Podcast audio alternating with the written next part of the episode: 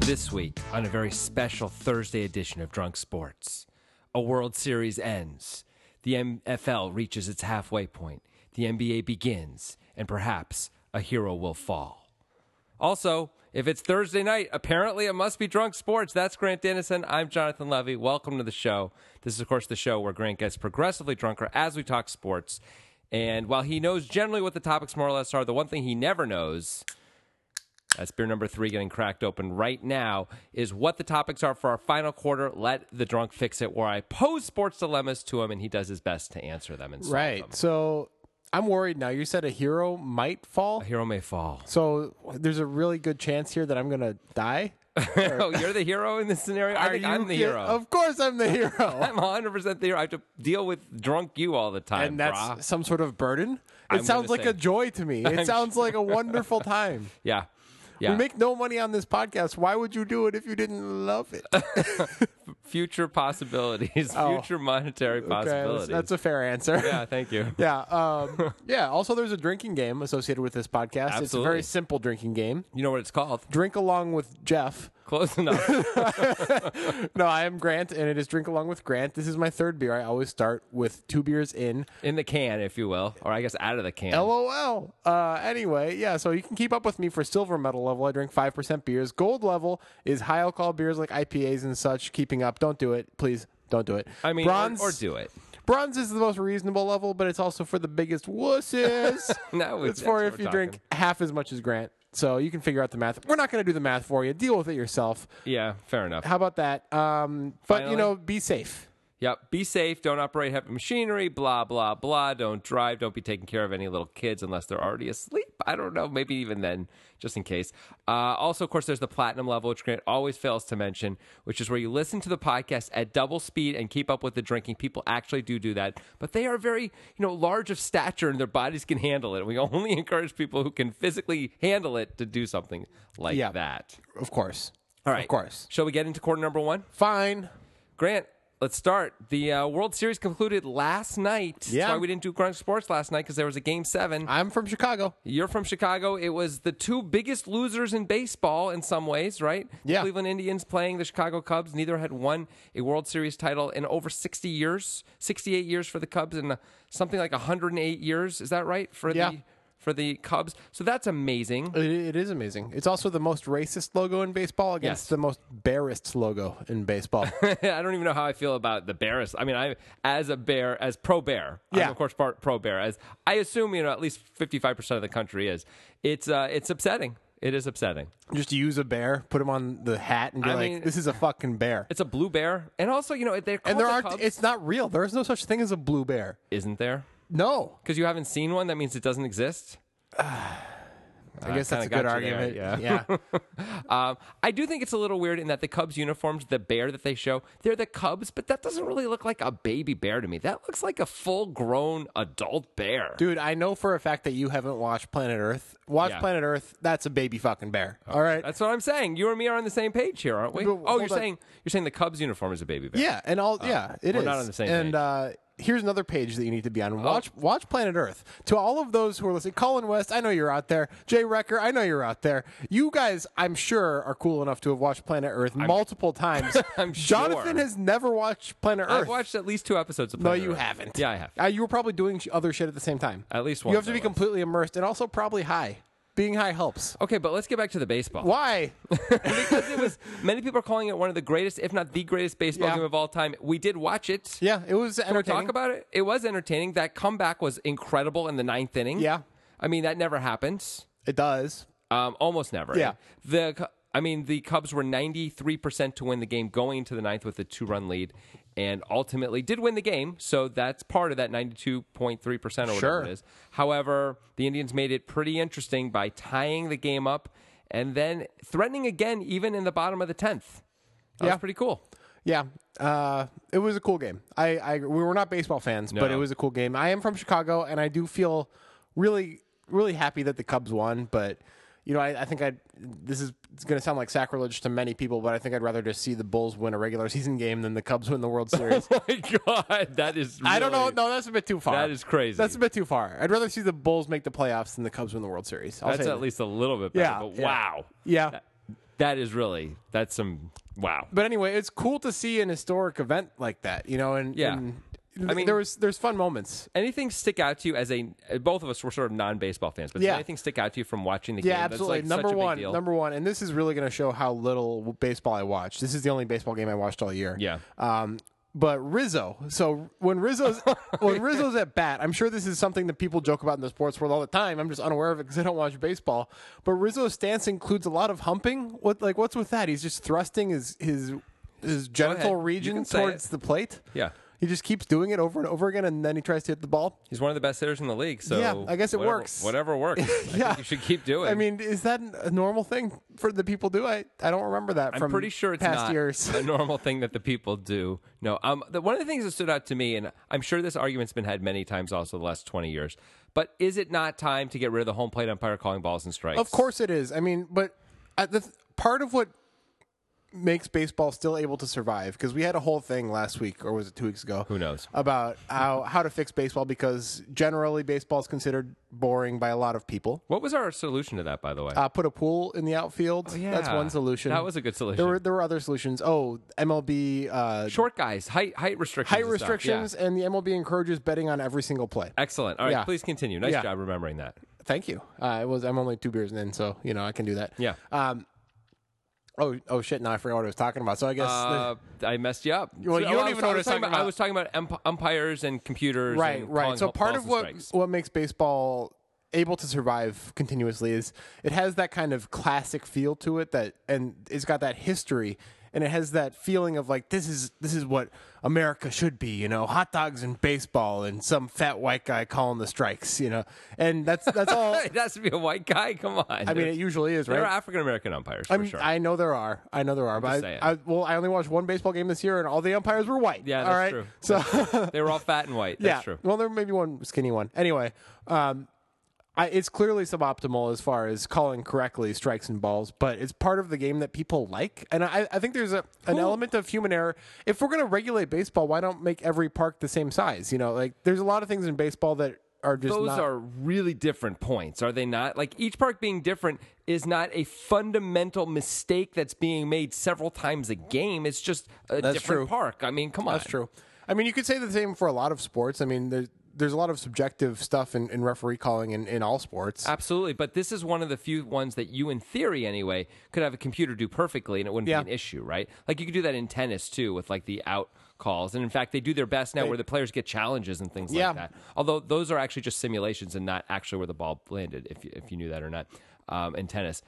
Uh, it seems to me it's insane. They're already using replay to determine, you know, outs on the bases and things like that, which is good. I'm Yeah, glad they're doing. I'm that. all for replay. Why do we have to pretend that somehow this is charming or folksy or Americana? It's none of those things. There's It's just- something about the aesthetic of the game that would be missing without it, and I I, I can understand that. I mean, I I agree on one level. On another level, I think you know, a year and a half after doing it, no one will ever think about it again or talk about it again, except some very old people who will be Right. dead soon. Yeah. You know, that's well, how it okay. Let me works. ask you this. Go ahead. Th- Just to shift gears a bit, but stay with baseball. How important is this to to baseball and to sports in general that the Cubs won the World Series? Um, I think it's pretty good, but not as important as probably the baseball people think it is. How about that? Okay. So like, it is newsy in a way that it wouldn't normally be newsy. I don't normally watch the World Series at all, and I watched this game because it was Game Seven against the Indians and the Cubs, and it felt like something was happening, and it was important Yeah. to watch. Also, you're a huge Cubs fan, and I was like, fine, I'll watch it. Like, yeah, huge. um, you know, we're we're good friends. You said I'm watching this game. I was like, fine, I'll watch it. Um, and it seemed fun, and indeed, it was quite enjoyable. Um, so I think it transcends the sport, this this story, which is really good and important for baseball. At the same point, I don't think transcending the sport is enough for baseball to get more people watching it or anything like that. Like the sport has fundamental issues that will not be overcome by some of this more basic stuff. The, the, s- sport the itself slow is pace, just the slow the pace. slow pace, the fact that it is extremely repetitious as well.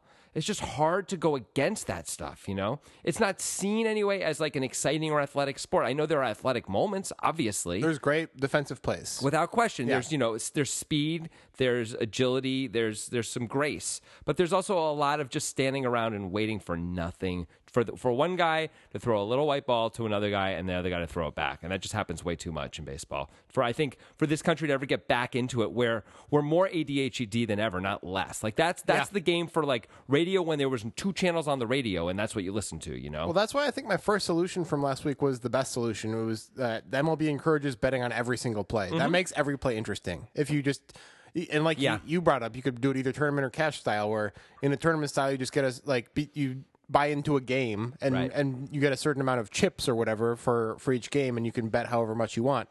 And whoever has the most chips at the end gets a certain amount of, of prize money, etc. Yeah, that's that's good. Actually, something else that we didn't talk about but would help too is if they came up with a better way to play fantasy baseball, so it wasn't dead boring to play. Like rotisserie style um, fantasy is the worst, and that's why pro football fantasy is really fun because no one does it that way. You play head to head, and Yeah. it's exciting, and every play feels like it matters. Instead of oh, cool, I stole a base. Hopefully, at the end of the season, I'll have you know more than the guy right behind me who have stolen. Like it doesn't feel like it matters, you Right. know? Just like in real baseball, by the way, it mirrors real baseball where oh we we have a four game losing streak. Who cares? We have 158 more games to play. Mm-hmm. You know, so maybe that would help and revitalize interest in the game. Also, if the fantasy aspect could take on things like balls and strikes that pitchers actually threw, that would probably be interesting. Yeah. So you know, like every time the guy throws a ball, it actually like it's like minus a something, and every minus a half a point every time the pitcher throws a strike, it's a point. So we actually care about each individual pitch or something. Otherwise, I just think baseball's going to slowly fade away. But like it- boxing, I mean, did. it has been. Yeah, I think it it's just has gonna been. keep I got happening. another thought on, ahead. uh, on baseball. So this is something that you've brought up before, but and Mm-hmm. this seems unfixable. be- But the Cubs were clearly the best team in the league this year, right? Yes. Their run differential was hundred better than the Indians. Yeah, 252 for the Cubs, 151 I think for the Indians. Right. But baseball is so high variance, even in a seven game series, that it came down to the wire. The Cubs almost lost. Yeah. And that's usually not supposed to happen, right? I mean, in baseball, it's it happens all the time. But you mean in other championship? Well, in the NBA, it's not supposed to happen. It happens in the NFL because they Yeah. play one game, and it happens in the NCAA basketball tournament. Actually, the NCAA college, most things it does happen. I guess the so. NBA goes out of their way to sort of. Make It's just it not weird happen. that in a seven game series that happens still. that agreed. It's because of the pitching rotation, essentially. I mean, the problem is how many games do you want them to play to determine the champion? I don't. There's no fix. 30, I- 40? this I, mean, isn't- that's luckily what we're this talking isn't about. let the drunk fix it. Yeah. because I don't want to make baseball lower variance. I don't care. But um, it's just a thought. You know, it's it's interesting that you can go, and, and I guess that falls into the lore of baseball because. As we are are poker players and logical thinkers, and, and we will chalk something up to variance Mm-hmm. a lot of the time. People who love the lore of baseball, I think, would love to chalk that up to just like the team really pulling through in their heart and like Absolutely. their commitment to the game and I stuff mean, like that. everyone just basically, you know, rolls the dice and then creates narratives around it. That's what sports commentary is for the most part, except on this show. Right. But, you know, there's so much of that that really happens. Like, oh, that was a touchdown. So at the end of the game, so that means this, this, this, this, and this. And the Yeah. story now is this, this, and this. Instead of like, he threw the ball and some percentage of the time it's going to be a touchdown, some percentage of the time it isn't. But we decided the whole Oh, whoever wants it more is going to win thing. attitude, leadership, all that intangible stuff. Not that none of it exists, but way too much of it is assigned to people and situations than should be. right? Yes. Yes. Agreed. Um, I have another thought. It's a bit of a dark thought. Well, let's hear that. We're just we're gonna just have like a kind of a plethora of baseball thoughts now, I suppose. Apparently. Um, so I was I was doing the notes for the show before Game Seven happened. Yeah. And I wrote down if the Cubs lose, I think there's a not a huge chance, but maybe a ten percent chance that a Cubs fan commits suicide. Like there's there's something Really? there. Yeah. I mean, the Cubs fan who was already suicidal might commit suicide. Yeah, but you yeah. think? I mean, they, they just would use this as the excuse. I don't. I mean, I don't want to get into this. right. into, like, Sorry. psychological I know, this was a podcast. mistake. But I mean, I don't really believe that that would do it unless it went unless they lost in a particular way, like a Bartman kind of a way. I don't think that would push someone over the edge. The Cubs haven't won in, since 1908 anyway. You know, like Right, but this is the closest they've been Well, yeah, by far. yeah, Yeah. So, I mean, does that mean you think some Indians fans will commit suicide? Yeah, th- that's why I was thinking it was extra dark because I hope not. I hope this is not at all true. It's just the thought like people care so much about these teams and their history, especially the Cubs, but the Indians have that too. the year after the Pistons won the or the day, excuse me, after the Pistons won the uh, their first NBA title in the Bad Boy years, there was you know all that partying that night, and eight people died that night. And the mayor of Detroit said those people would have died anyway. And You know, some of them probably would have, but probably not all. I mean, eventually they would have died anyway. that's a good point, actually. It's a really good point. Yeah. Okay, why don't we roll on? Let's roll on. Yeah, into something Suicide slightly less related? Is it horrible. suicide related? It is I don't not. want to talk about it then. Fuck off. All right. Um, let's talk a little bit about uh, some interesting news that's coming out of the sports world. Okay. How's that? Uh, DraftKings and FanDuel are potentially going to merge. Right. They are talking about it. Uh, they're working on a deal, according to the Wall Street Journal. Under that combination, the DraftKings CEO, whose name is Jason Robbins, would stay CEO, while the FanDuel CEO, Nigel Eccles, would serve as chairman. Um, both of these uh, companies are now behind on paying some partners. So the merger is really a matter of survival for them as much as anything else. By the way, apparently, these companies and CEOs hate the heck out of each other. Behind on paying partners, do- by that do you mean affiliates? No, I mean like um, you know, they do all this advertising and then they owe people Yeah. like probably everybody. Actually, I shouldn't Right. say no to affiliates. Probably everybody. Um, there is an estimate that FanDuel lost in 2015 before taxes 137 million dollars. Well, holy shit, maybe they shouldn't have had four ads every commercial break.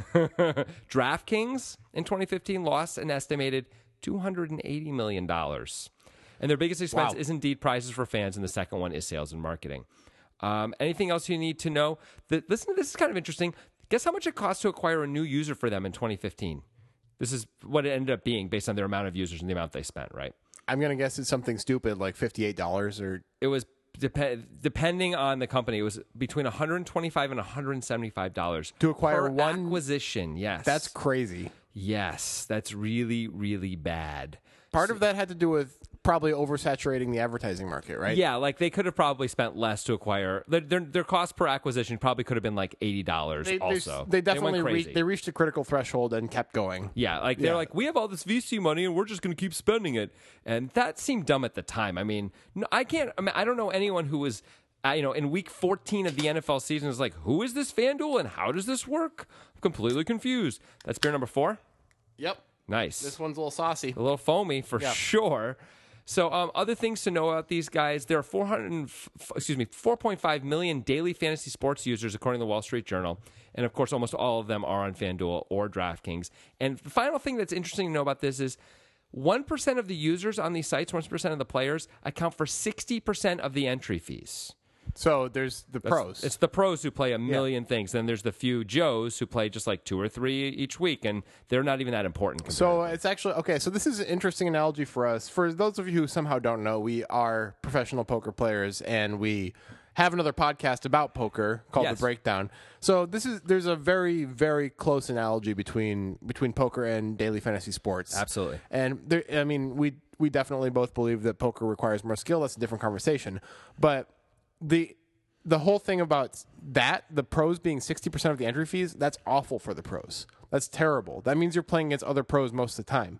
Uh, The, the, the great thing about poker is playing against people who aren't pros. Like that's one of the most profitable things in poker. I mean, one of the things that both FanDuel and uh, DraftKings allow for, though, is the pros are able to. They have software and things like that enable them like to seek out n- relatively new people and autoplay them. Oh, I essentially. see. So they, so yeah, they they do play each other some, but I think a lot of that is also in their guaranteed like tournaments. Yeah. that's sort of. The, but I think when they're playing heads up stuff, the pros rarely play each other. I think they go out of their way not to. So it really basically makes it very tough for any Joe to ever make any money on that site, unless they get really lucky and bink a big tournament, which is Right. hard to do. Yeah. really hard to do.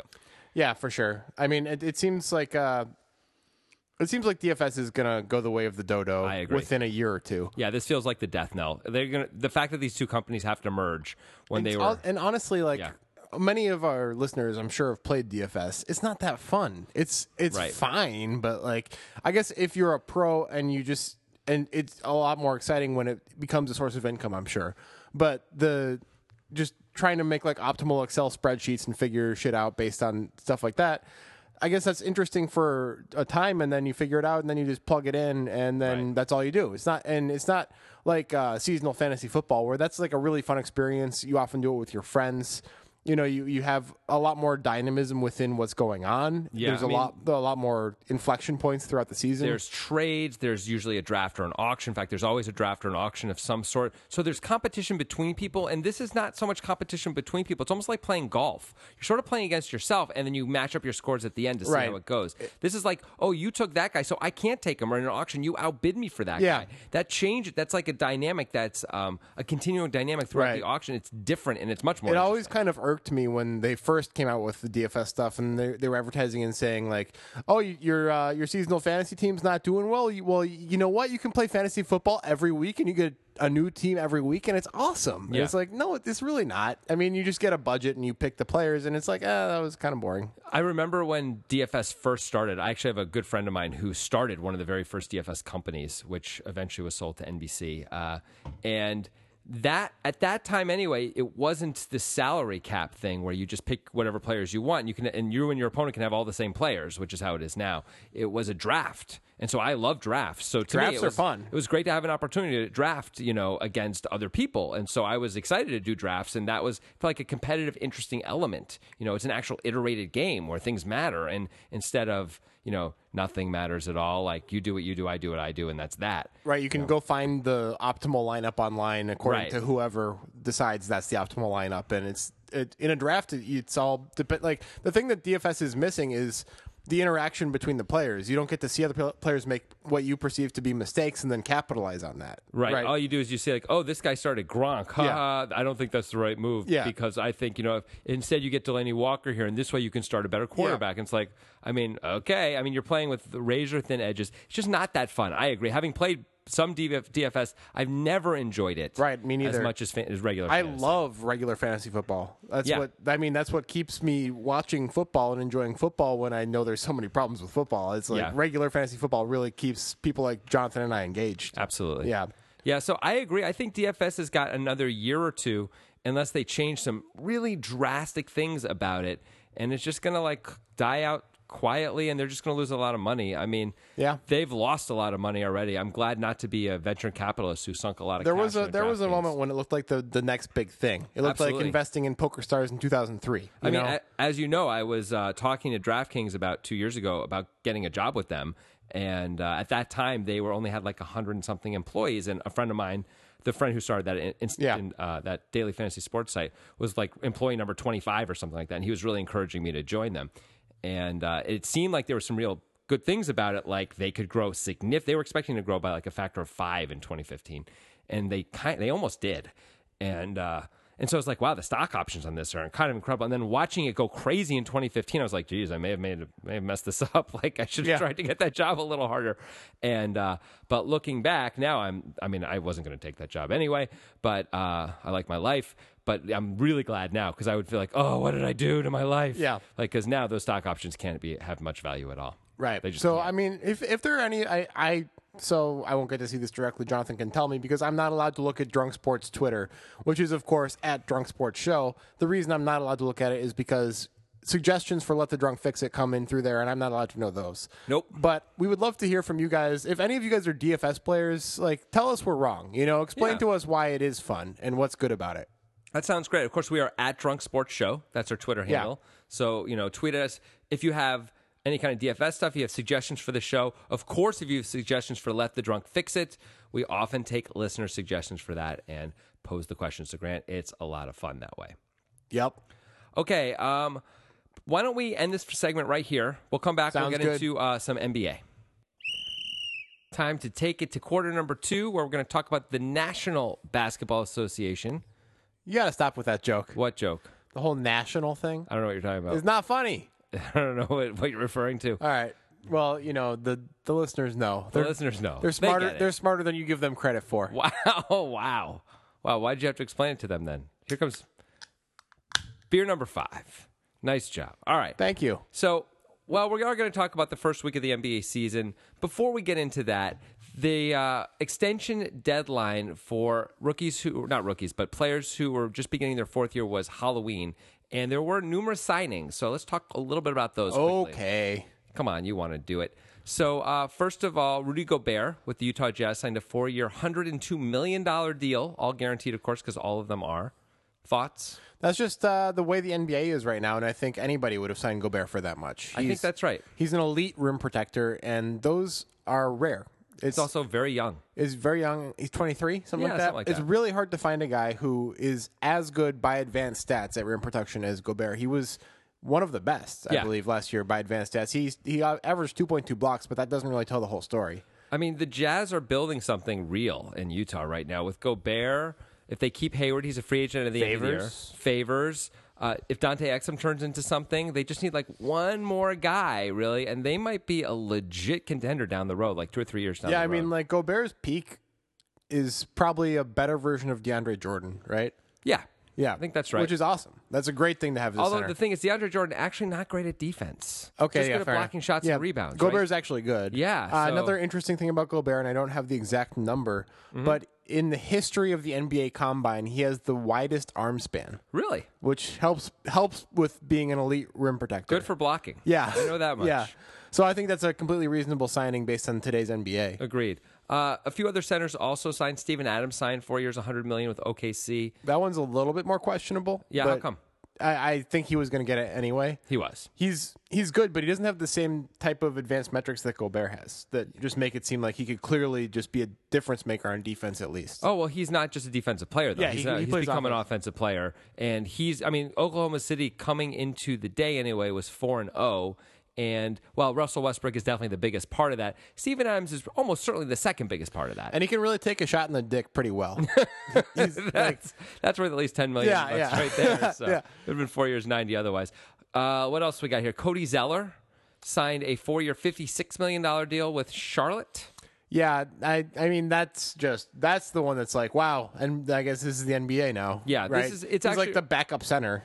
Uh, he's uh, effectively their starting center. I mean, he is. Roy Hibbert is not their starting Okay, center, really. but he's not Uh, very good. He's defensively fits really well into the, what they're trying to do scheme wise, and is okay and is still young. I mean, you're paying him with the idea that there's going to be some growth. Otherwise, this is a terrible deal. Yeah. for sure. Finally, and the, maybe the most interesting deal is Victor Oladipo on OKC signs a four-year, eighty-four million dollar deal.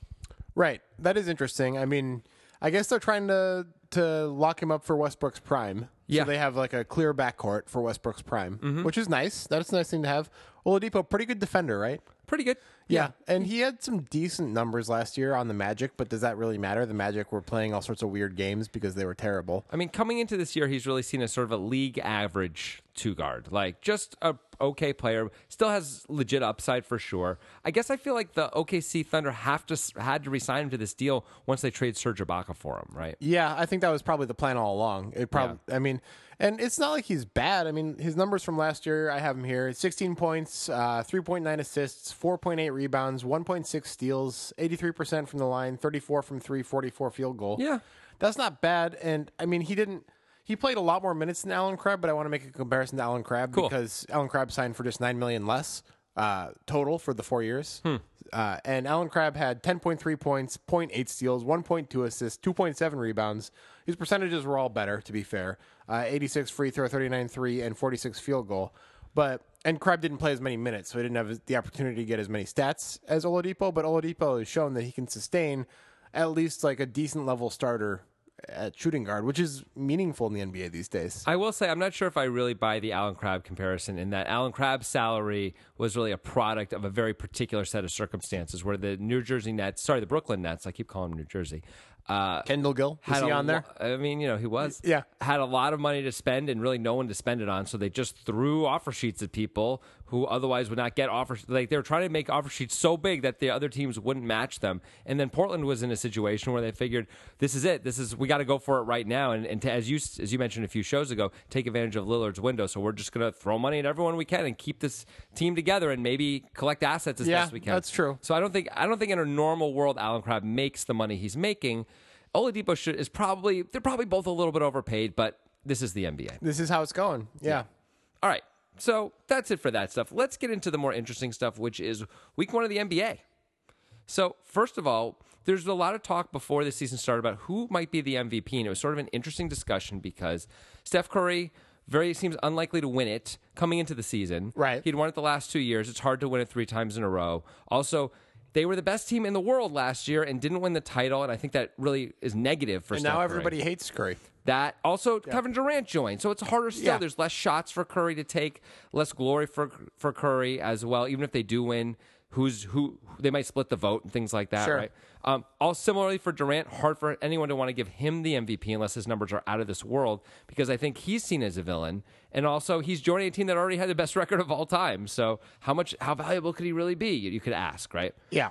Um, LeBron really doesn't go for this award anymore. He usually takes a few weeks off and really gears up for the playoffs, which right? is reasonable. It's but worked he out. is still a legit contender for the award because if for some reason he decides he wants to win another MVP and he turns it on, you know, he's got a shot oh, absolutely. no matter what because he's LeBron. I mean, we agree he's the best player in the world, right? Yes, absolutely. Okay. But then there's some players who very clearly are in the discussion for MVP. I mean, there's an after a week. obvious pick. Yeah. That, that would be Mr. Russell Westbrook. Yes, he's Yeah. having a good year so far. There's no question about that. He was the preseason pick too. I mean, it was just yeah, he was your number one preseason pick. Although Steph Curry, actually, believe it or not, was really close in terms of Vegas and stuff like that. well, I Vegas is wrong. Yeah, here's Yeah. Russell Westbrook's numbers through four games. In fairness, the Ci- the Oklahoma City Thunder are four zero. Westbrook is getting 38 points a game, 10 and a half rebounds a game, 10 assists per game, one and a half steals per game on 46 percent shooting. That's going to do it. I mean, Yeah. If he maintain, by the way, 32 percent for three, which for Russell is good. Nobody can average a triple double though. It's not going to happen. He's taking 11 and a half free throws a game and hitting 80 percent of them. I mean, it's insane.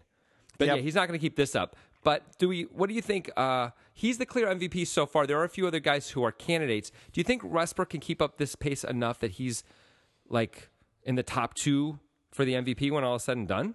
Yeah, I think so. Yeah, me too. I really think he is. I think uh, there's a, there's a few other candidates, but some of them have problems. Who are you thinking of? Like Give- give me Anthony one. Davis is a great example Yeah. of a guy who is just he's going to put up incredible numbers. Last year he was kind of playing hurt the whole year. Yep. And now we're seeing what he truly is, which is incredible. pretty good. But the Pelicans are terrible. The Pelicans are one and four as of this moment. He's averaging a little under 32 points a game, 12 rebounds a game, 2.2 assists, three blocks, 2.4 steals. He's only 23 years old by the frickin' way. Wow, this how good is this kid going to be when he's 26? I know it's crazy, but he can't win MVP on a 28 win team. Nope. You know He really So can't. that's if if if the Pelicans were going to win 45 games, he'd have a shot. Yep. Even though 45 isn't usually enough, but he, he would have a shot. Agreed. But he doesn't. Uh, another obvious candidate would be James Harden. Yeah, obviously. James Harden having a the, the Rockets are three and two, so that's a little bit better. Harden getting 32 points a game, leading the league in assists, pretty impressively, I have to say, at 12 and a half a game, seven rebounds a game, shooting 50% from the field. I mean, this guy is doing it. This guy's got a real chance to win if the Rockets can win. 48 games. He's shooting 39% from 3 also, which is, you know, a little better than his career average. Also Yeah. only 27 years old. It's hard to believe James Harden's so young cuz he feels like he's Right. been around forever. Yeah. Yeah, this he's, he's guy's- been he's been advertising Taco Bell for multiple years. you expect that to be at least a 30 year old. I mean, man, he's good. He's a breakfast defector. You, I feel like you bring that up. I at brought least that once. up twice now, Yeah. total. So I said at least It- once. it- obviously, it resonates with the people, and by the people I mean you, because you remembered it, and it made you feel a little bit mad that I brought I it am a little upset about you because he bringing it wears the leather jacket and eats the Taco Bell up. It in the seems wrong. commercial. I'm just gonna say it seems wrong that Okay, you're talking about. he's it. a defector though. Okay, here's he another. doesn't believe in traditional breakfast. no, he does not. Uh, Kawhi Leonard's at least got to be in the conversation. I'm discounting him. He doesn't get enough points, or he doesn't get enough rebounds and assists. I mean, he's getting four rebounds, four assists. He's at 28 points. Clearly, if the other guys keep up the kind of numbers they have right now, Kawhi Leonard can't be in it. Even though he is the one, maybe the dominant defensive player in the league. Right, but no MVP ever averages 28, 4, and 4. It has to be a little Yeah. sexier than that. I cannot disagree with you there, sir. But Kawhi actually has averaged for his career six rebounds a game, so I would assume his rebounds anywhere are going to come up. If the Spurs win 55 games, Kawhi gets 28, 6, and 4. That might be enough. I might be if Westbrook takes a big dive and Harden takes a big dive. I mean, if Kawhi shoots, you know, a reasonable percentage from the floor, he's shooting 51% from the floor, and Westbrook shoots 42%, and OKC isn't that good. They win 44 games. I They're can 4 and see it. 0. What are you talking about? I know. They're gonna- Dude. it's not going to happen. Dude, all right, so I want to bring one guy up Okay. who uh, I the only reason I bring him up is because of the funny anecdote. Steve Kerr said Damian Lillard would win MVP, Yeah. which is crazy. That's obviously a crazy thing to Yes. say. You shouldn't say that. I don't know why Steve Kerr said that, but it's funny. Steve, I mean, Dam- Damian Lillard does have numbers that we were just saying if Kawhi had these, he might be MVP. Yeah. Damian's getting almost 33 points a game. That's pretty good. The Portland, though, is only 2 and 3. I mean, they, Portland's going to make the playoffs. Yeah. They're going to be fine. Dame is getting six rebounds, four and a half assists, one steal. But of course, does not play defense particularly well, which His doesn't help percentages him are either. pretty damn good too. Yes. Yeah, He's, so- he's a very good player. Yeah, but he's not going to win MVP, and it's funny. uh, It's weird and funny that Steve Kerr said it. It was in a, in response to a question about can Steph Curry win MVP with Durant on the team, and he said no. I think Damian Lillard can. I mean, ma- I don't know why he said that. It's like some weird political thing. I don't, who's he trying to appease? I don't know. It's just really strange. Maybe he didn't want to pick anyone who actually had a chance. So that way it's sort of seen as a ridiculous thing and he can undersell expectations for his guys and not look like a chump to his guys because he said Damian Lillard. He's like, obviously, I don't think Is he Damian's going trying to somehow get Lillard to go to the Warriors at some point or something? Is that like part of the plan? Because that, so he can be the backup point guard on the Warriors. Yeah, Interesting. Um, I don't. Yeah, I don't know. That'd be a pretty good backup point card. it would be pretty darn good.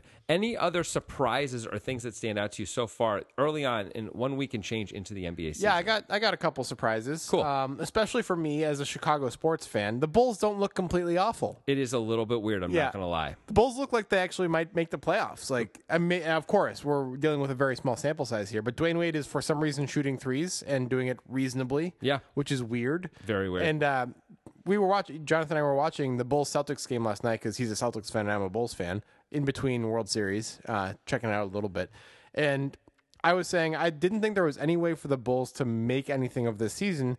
But I didn't think, what if Dwayne Wade actually got good at three pointers? Like Right. that's that's the one way they could actually be good. Yeah. You know, and so far that's been what's happening. I can't imagine that's really true, but but if it is, I mean, maybe the Bulls have a shot. Maybe I mean, the Bulls are three and one. They have an 11 and a half point differential. They're scoring 110 points a game, only allowing 99. That is a recipe for success for sure. But it is only four games into the season. right. And I have uh for a couple. Do you want to do some or should I go? Good. Go ahead. All right.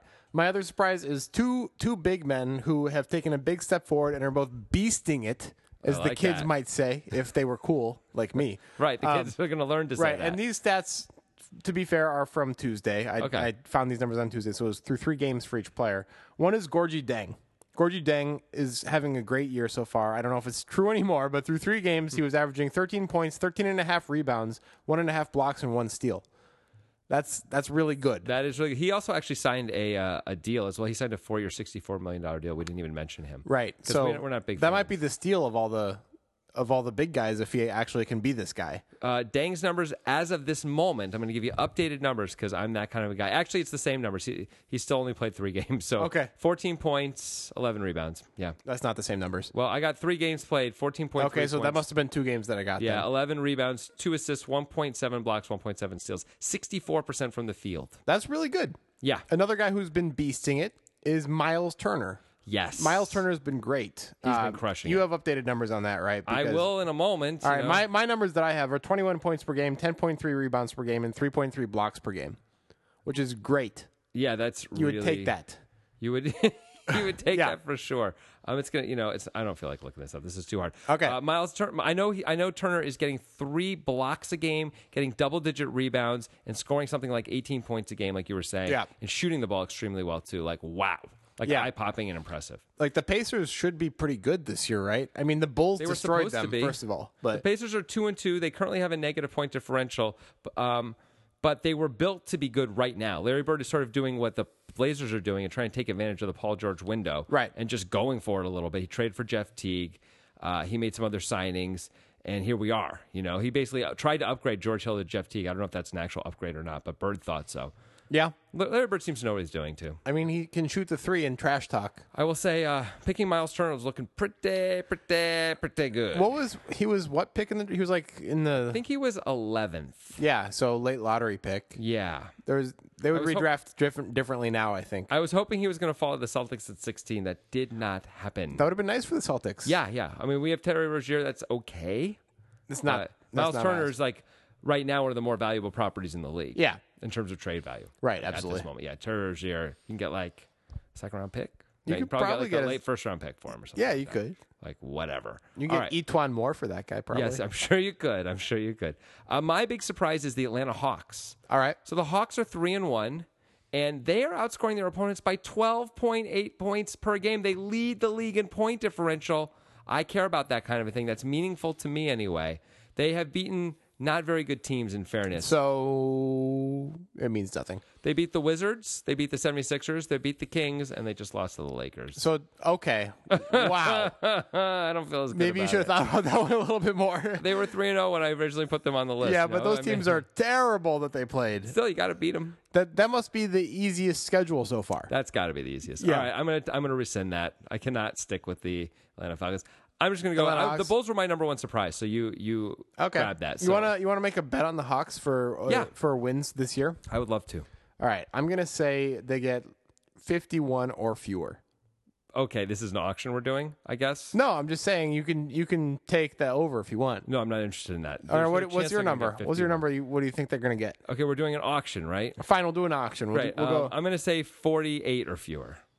43. Whoa. Yeah, make things interesting. Ah, that made it pretty interesting. I'm gonna take the. Mmm. Ooh, I don't know what to do here. I'm not gonna lie. 43, he says. All right, 42 and a half.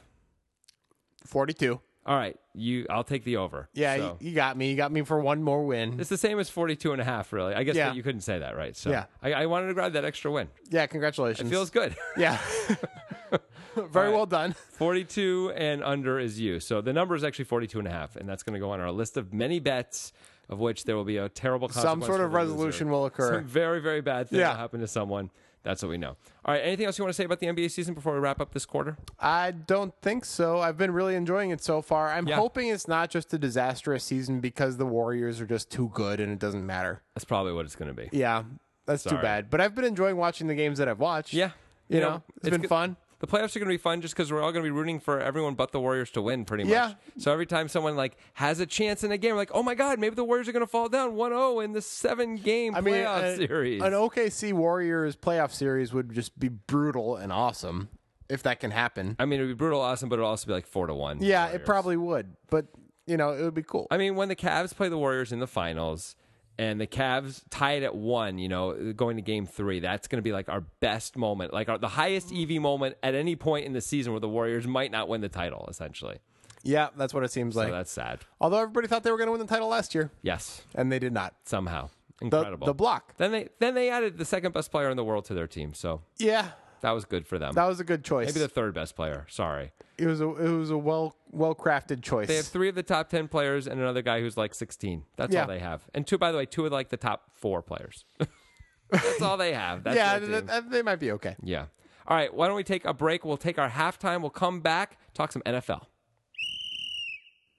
Here we go. We're beginning the second half, and so is the NFL. Actually, Week Nine is sort of the beginning of the second half, give or take, for the of the season. What uh it's the football league, but what is the football league? It's the National Football League. Thanks for asking, I thought that would make you happy. The You know, joke I is felt so like, dead, bro. I felt like you would like that. dude. I just I don't was trying wanna- to do something nice for you, and now you're telling me things that are mean. I just don't want to beat it into the ground. You know? I mean, come on, dude. Just just accept that I was being nice. So, because the NFL is about halfway through, most teams have played eight games. Some of them only played seven, but whatevs. You can't keep it, make it perfect. I'm on beer anymore. number six, by the way. That's true. We had an audio issue. I cracked the beer on on the audio, but unfortunately, nobody in the history of the world or the future of the world, even if you have a time machine, you won't hear it. I deleted it.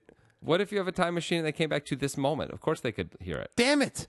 It's so obvious. They, well, not this moment. The moment when it was being that recorded. moment. Yeah. They, could- if, I- if you could take a time machine back to this moment, you could certainly take a time machine back to that. I don't know. You don't know how time works. I don't. You think you know? I do. You pretend to know.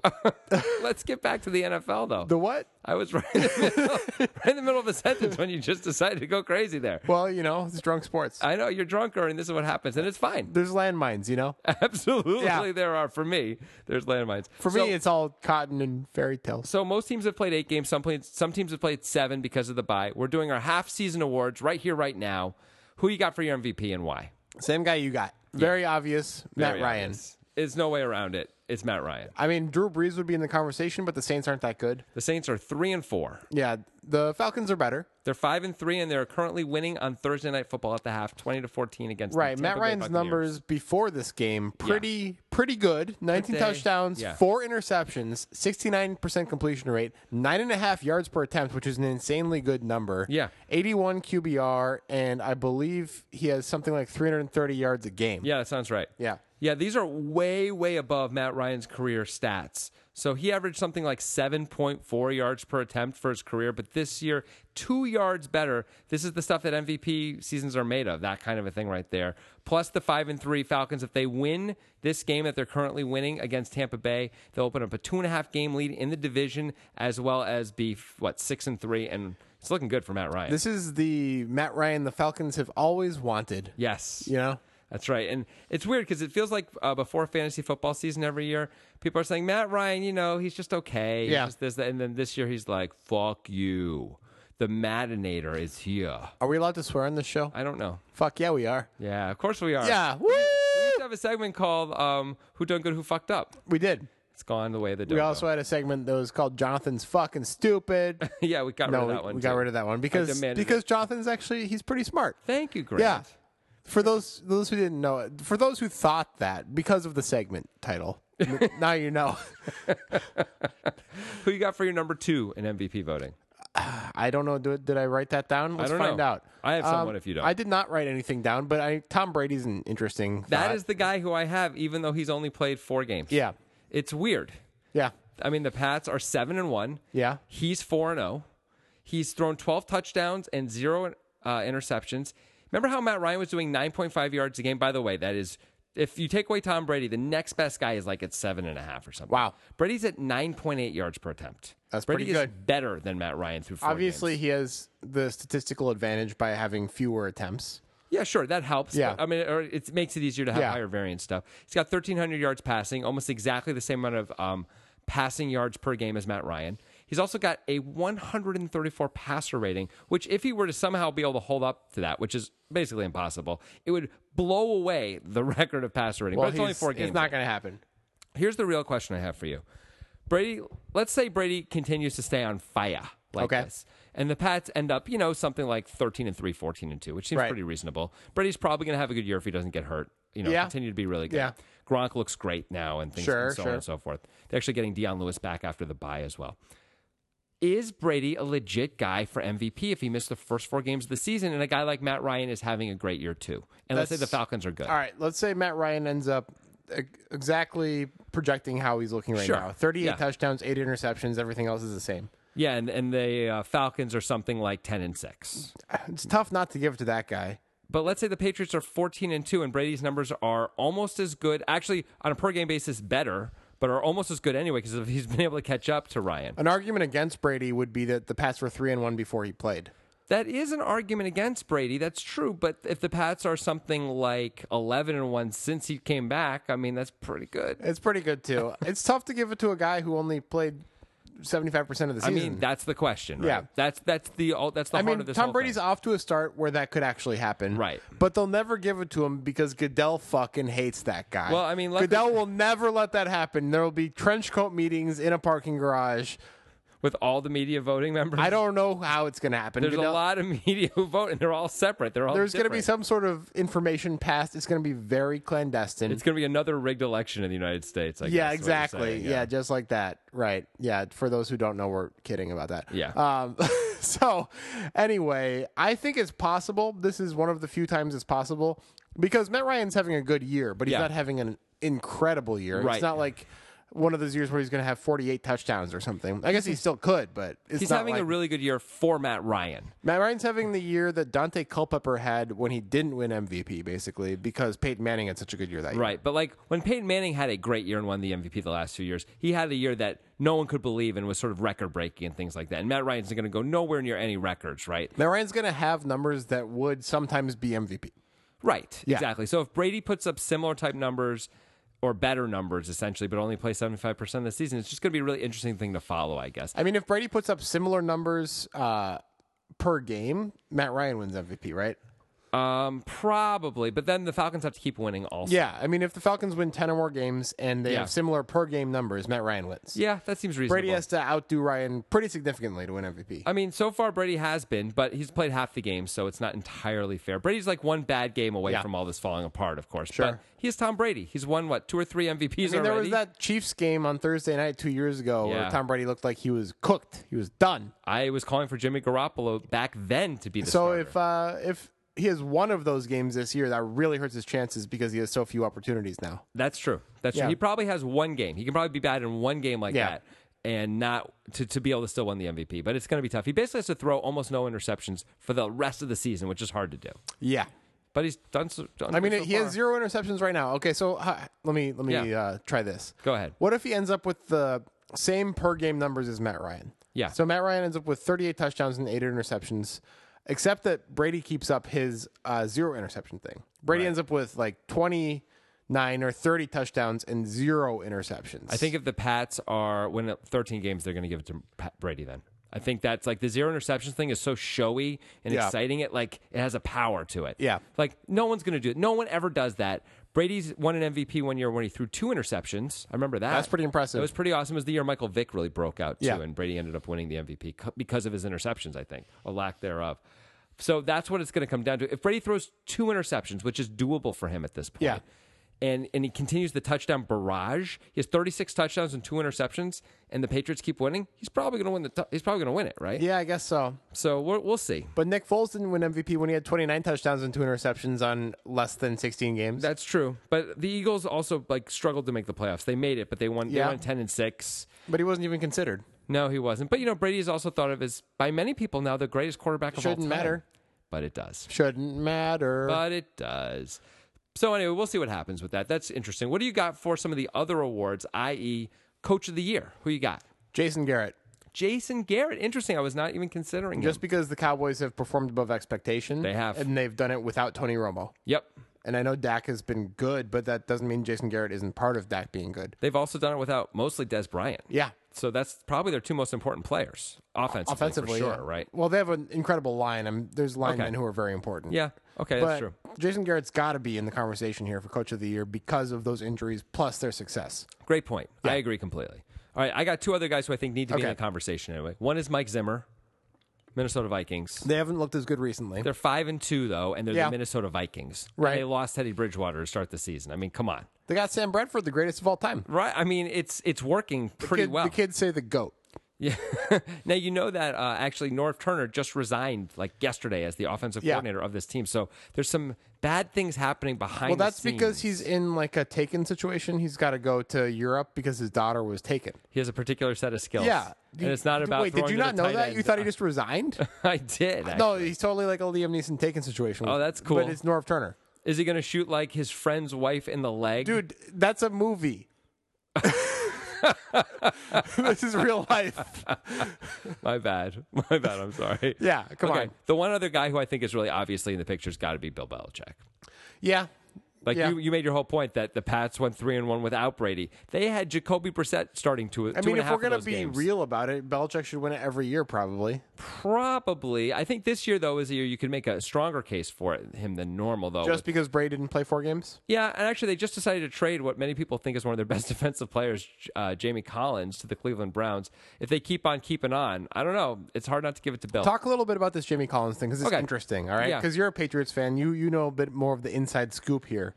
It's weird. So Jamie Collins is, I would say, universally considered one of the better linebackers in football, and a still relatively young guy. He's finally going to be a free agent at the end of this year and be eligible for a big contract. He's been on his rookie deal. It was a second round pick by the Patriots, a mid second round pick, and uh, he was thought of as like a, s- a nucleus player coming into the season for the Patriots. And even throughout this year, the defense has been really good, and Collins has been seen to be a big part of it. However, the Patriots traded him to the Browns for a third round con- compensatory pick, which is exactly what the Patriots would have gotten had they just essentially allowed Jamie Collins to leave as a free agent at the end of this season. They would have, it would have been a year deferred.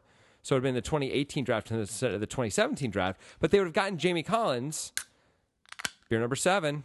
Nice to see. They would have gotten to keep Jamie Collins off for the rest of this season when they are clearly trying to win the Super Bowl. So the fact that they decided to give him away essentially for nothing Yeah. is really telling. And apparently, the word on the street, Mike Lombardi, who's got very heavy ties to the Patriots, uh, was tweeting about how Jamie Collins essentially freelances on every play, doesn't do what the Pats want him to do, uh, misses a lot of plays as a result. He actually didn't play uh, at least 90% of the snaps for the first time in this last game defensively, as he had been every game up till now.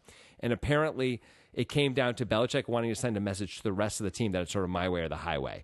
And so he was willing to like take the short term hit because he's always thinking not just about right now, he's always thinking about the future as well. And we see that both in his draft philosophy as well as him getting rid of players. He did this with Ty Law, he did this with uh, um, Chandler Jones at the beginning of this year. He gets rid of guys who it looks like he could really use and would really help him right now. Logan Mankins, he did this with also.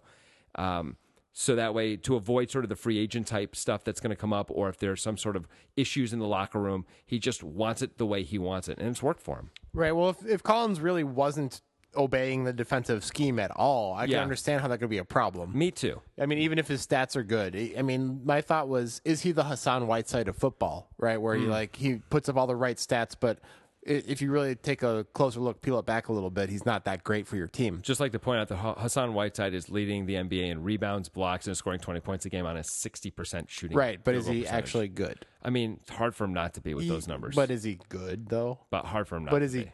Is he? He might be. Is he any good? probably Um, but yeah, this is something Belichick. Belichick is obviously known for this type of stuff, which is Yeah. what makes him so entertaining. He's it's his way or the highway, and he's a he's in poker. We have a saying uh, that we made up on the breakdown. It's a fuck you player. Right. Belichick's a bit of a fuck you coach. a little bit yeah. Um. So who? What's that guy's name? Jonas Gray.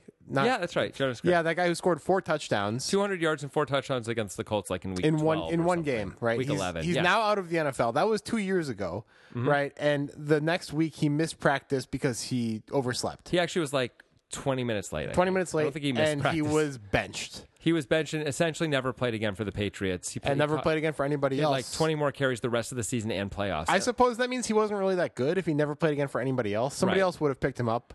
But anyway, he put up 200 yards and four touchdowns in one game, and then Belichick was like, "Fuck you, be on time." yeah, right. Yeah. Well, And in fairness to Belichick, when they played the Colts that year in the playoffs, LeGarrette Blunt was the starting running back. And guess what he did statistically? Similar things. 200 yards rushing, four touchdowns. Yeah, the Colts So, defense was very bad this this year and that year. I give Belichick credit that he understood that it wasn't about Jonas Gray there, that it was about his offensive line, his scheme, and that a lot of running backs were going to do that.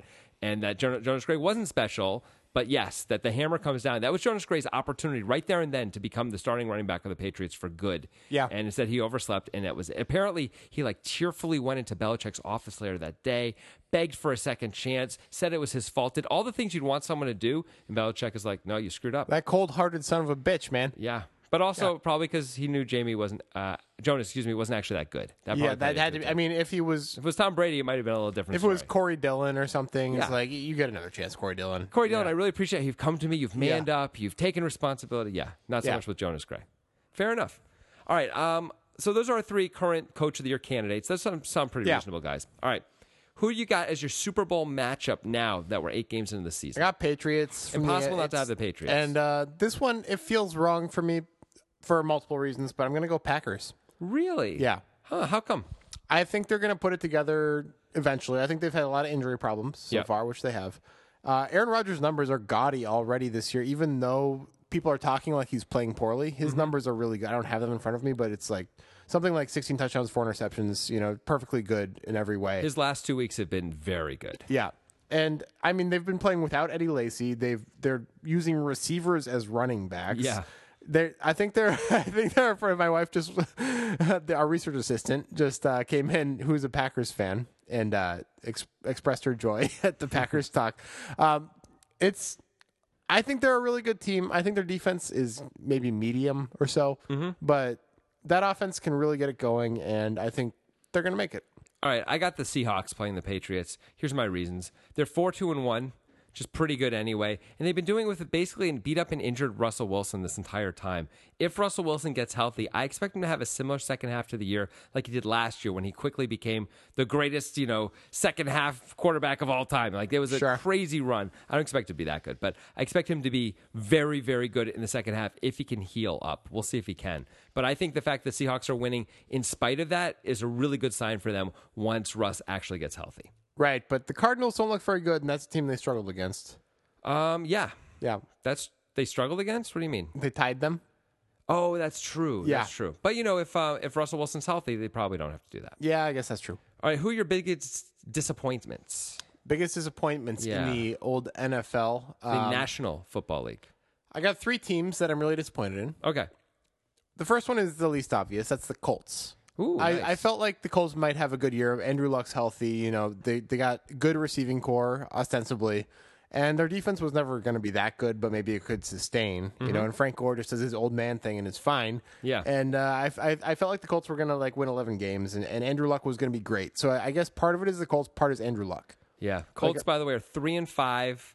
They've been outscored by 22 points so far this season. It seems like Andrew Luck might just not be the guy that we thought he was. He might not be that special, you know? I still kind of believe in him, but maybe I, it's- I don't- kind of don't do. know. I don't kind know of do why. too, but like currently, I'm disappointed. Right? I You know, expect he's going to have. He may, it may take you another year or two. I expect he's going to have one of these me- years like Matt Ryan, where he's just suddenly one year going to put it all together and be the best quarterback in the league one year. Well, he's different than Matt Ryan, right? Because he, his hype is so much bigger than Matt Ryan's coming into the league, and, and Yeah. he's supposed to be the next guy. That's right? true. You know, I mean, he looked like the next guy two or three years ago, right? He did. before he got hurt. He Yeah. looked like that guy. yeah, but it just hasn't been that way. He he turns the Yeah. ball, ball over way too much Yeah. for sure, and that's a problem. I mean, the rest of his team is terrible. Let's not forget. He- All right. It's like him and Ty. You got any uh, bad? I got a couple others, but you go ahead. Oh, okay. Well, I have an obvious one, which is of course the Carolina Panthers. I'm Yep, sure that's they're one on of your mine. list. They have to be. Yeah. They're one in five. Needs no explanation. They're not even one and five. They're two are and they? five. They're two and five. Whatever. It's still terrible. I don't even have anything to. Yeah, there's nothing to say. It's a big. It's a huge disappointment. Go ahead. Your turn. I'll have another one. Cardinals. Cardinals. Yeah, pretty obvious. right? Cardinals are a big disappointment. I mean, they they were great last year. Yeah. just watch All or Nothing. You'll see. You know that that's a fun show by the It way. is. You It's a should good check it show. out. But Carson Palmer looks ter- like just to mirror Andrew Luck. He looks really bad compared to what he should be. Uh, same way Andrew Luck does, and the Cardinals just look bad. Yeah. Um, the Cardinals are three, four, and one. By the way, my other disappointment was actually not a team, but a player, Carson Palmer. Oh yeah, okay. Carson Palmer last year, 35 touchdowns, 11 interceptions, 8.7 yards per attempt. This year so far, through eight games, half a season, 10 touchdowns instead of 35, six interceptions already. He had, he had 11 last year, so sort of on the same pace. 7.3 yards per attempt instead of 8.7 yards per attempt That's a big difference. huge. So, I mean, there's lots of reasons why the Cardinals are struggling. He is one of those reasons. Now, maybe it's partially because their wide receivers are beat up besides Larry Fitzgerald. Maybe Sure. that hurts some of his passing numbers. But ultimately, I think it's on him to play better than he's played. Or maybe last year was just his one blow up year, the way this is Matt Ryan's big blow up year, you know, and like everyone who's pretty good has a year like this and then they fall Didn't back to Carson the have a pack. pretty good year the year before too? Yeah, he Yeah. did. He did. So maybe, n- but last year was better. Yes. Last year was better for him. Last year he was an MVP candidate. Yeah, everything came together Yeah. for him the way it never had before, and maybe never again is starting to look. yeah, like. it looks like that. You know, he's not a young dude. He's not no, a spring he's chicken. 36 or thir- 37 or I'm gonna go like 33, but whatever it 38. is, he's not 33. he's not 38. I'll bet you over 35.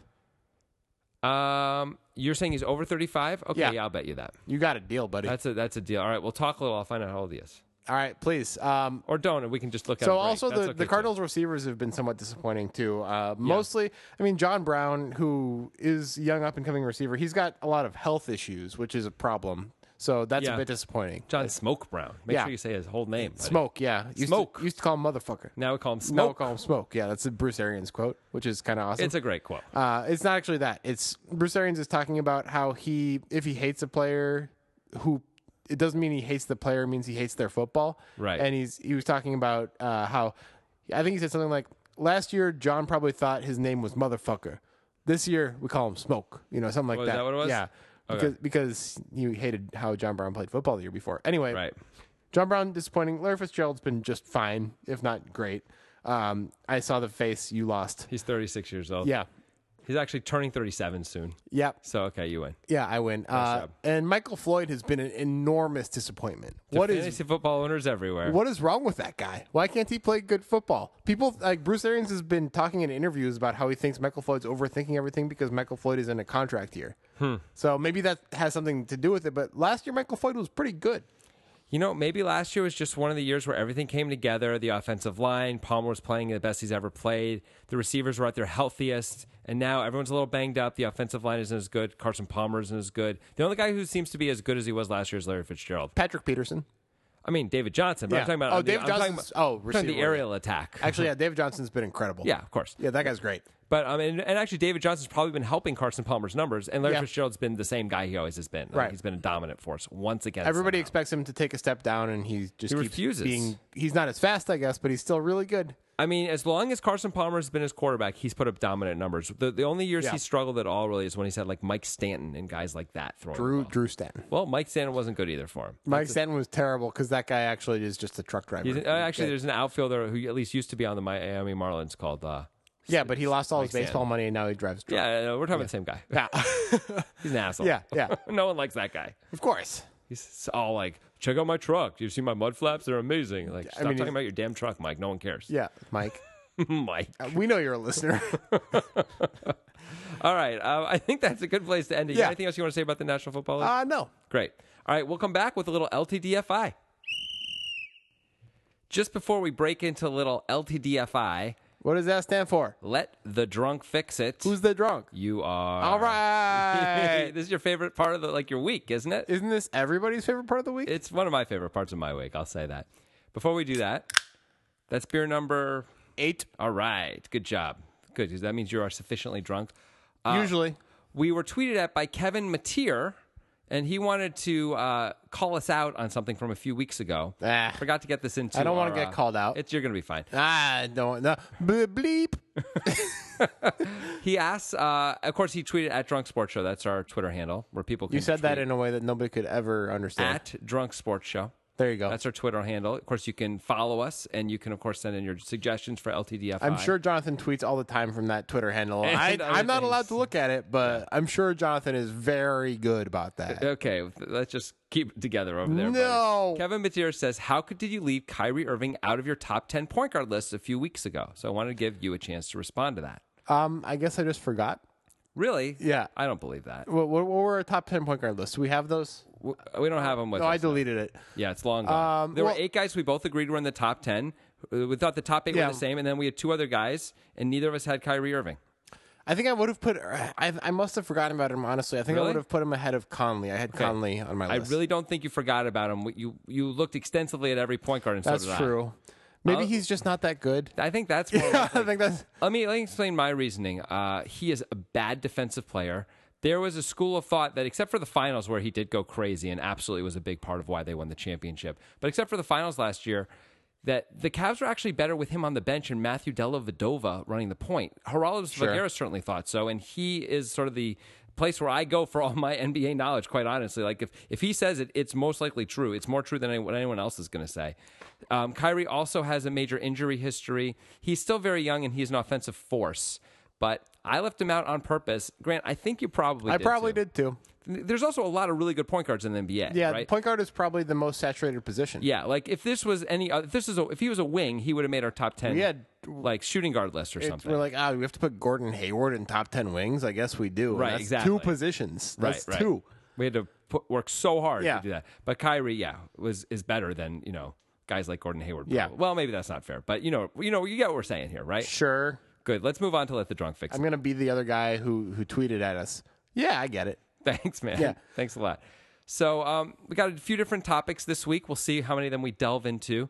Let's start with uh, something that's probably near and dear to a lot of our listeners' hearts, certainly mine and yours. The World Series of Poker was on this week. Oh, okay. You didn't see this coming, did you? No, I did not. Yeah, and in fact, it's been on every week for the last month and a half or so on E ESPN on Sunday nights and sometimes on Monday. And no episodes of the World Series of Poker show up in the top 50 of Sunday cable programs pretty much any week ever this year. So no one's watching it. That includes, by the way, the live final table that they did on Sunday evening, um, but also the week before their episodes leading up to the final table, which a lot of people might think would be the most watched Sure. episodes, if anything. Not in the top 50 for Sunday and on cable. So we're not even like so that means there's also all the network shows which it falls behind as well. So it doesn't show up in like I can't find how many what its ratings are. It's so bad. So my question to you is how what can be done to make poker a more interesting sport on television so people will actually watch it? All right. First of all, poker is not a sport. Correct. All right. So we are both professional poker players. I mentioned that already in this podcast, but we're not going to be like, oh, how can you say poker is not a sport? Poker is not a sport. You're right. I called it a sport, but I don't think it's a Absolutely not. It's on E ESPN, but it's not a sport. Right. For sure. like darts. Yeah. darts is also not a sport. Although Correct. darts at least is a physical. It's a physical activity. Actually, maybe darts is a sport. All right, Poker's this is- not. this is the first ever Let the Drunk Fix It where I think I can have a self serving answer. Okay. And it's pretty great for us. um, so, the World Series of Poker, for those who watch, has has had the same announcers for 15 years now yeah. uh, Norman Chad and Lon McCarron. Lon McCarron, he's got a good voice. That's about it. He doesn't really know anything about poker. Mm-hmm. Norman Chad is pretty funny. Yeah. Sometimes he's, pretty not. good. He's n- clearly not a great poker player. No. And uh, they're sometimes relatively entertaining, but it gets old because it's a lot of the same jokes over and over and over again. Sure. I think they might need new commentators. Uh, who do you? Who do you I got an thinking? idea. I Who- think who it are might your be uh, nominees Grant there? Dennison and Jonathan Levy. Oh, yeah? I think the fix is put Grant Dennison and Jonathan Levy as the commentators of the World Series of Poker. Yeah. it's done. It's fixed. Okay. Yeah. That, that may help a very small percentage of the audience growth. Yeah. I don't know if it's going to bump it into the top 50 for Sunday cable shows since, you know, I don't know if- how many of those people Top have heard of fifty. We us. can get top fifty, dude. Maybe. Maybe we got not. that in Lon- us. Lon and Norm can't. what do if it. we do it when I'm drunk? That would both maybe help and simultaneously hurt Drunk us. commentary.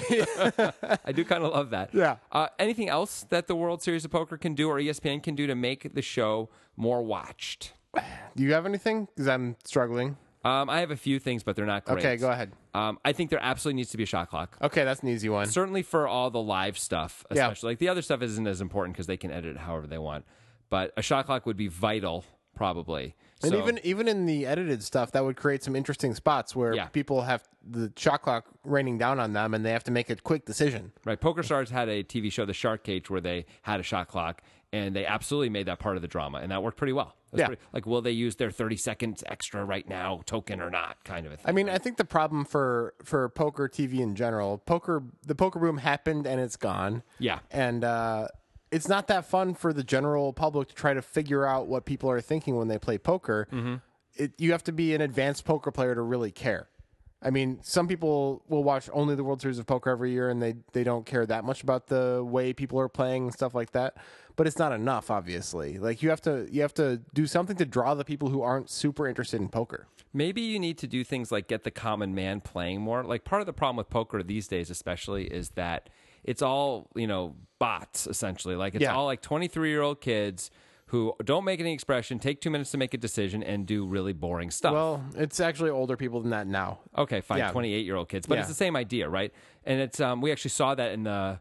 The heads up portion where Gordon Veo was as boring as one could be. He was extremely boring. He played boring poker, and you know that's not his problem, but that is that is television's problem. right? Yes. So what if instead of having all these pros, they do it more like the way they did the big one for one drop this year, where it's amateurs only? In the World Series main event, Um, it couldn't be the main event, but maybe it would be what E ESPN televises either instead of the main event or concurrently with the main event, something like that. I don't know. I think there's an inherent problem there. on. and for those who do feel like they want to watch poker, they want to see the best players play. Yeah. Usually, especially when it's the World Series of poker. Sure. They want to see what good poker is. And that's the problem is that those people aren't there aren't enough of those people. I don't think it really gets that many of the the laymen into watching poker if you just get a bunch of guys who don't know what they're doing, same as the layman doesn't know what they're doing. Yeah, you could be right. I'm not sure, but at least it'd be more interesting because more chips would fly around the table. There'd be more check raises, just more raises in general, which is more fun in poker, right?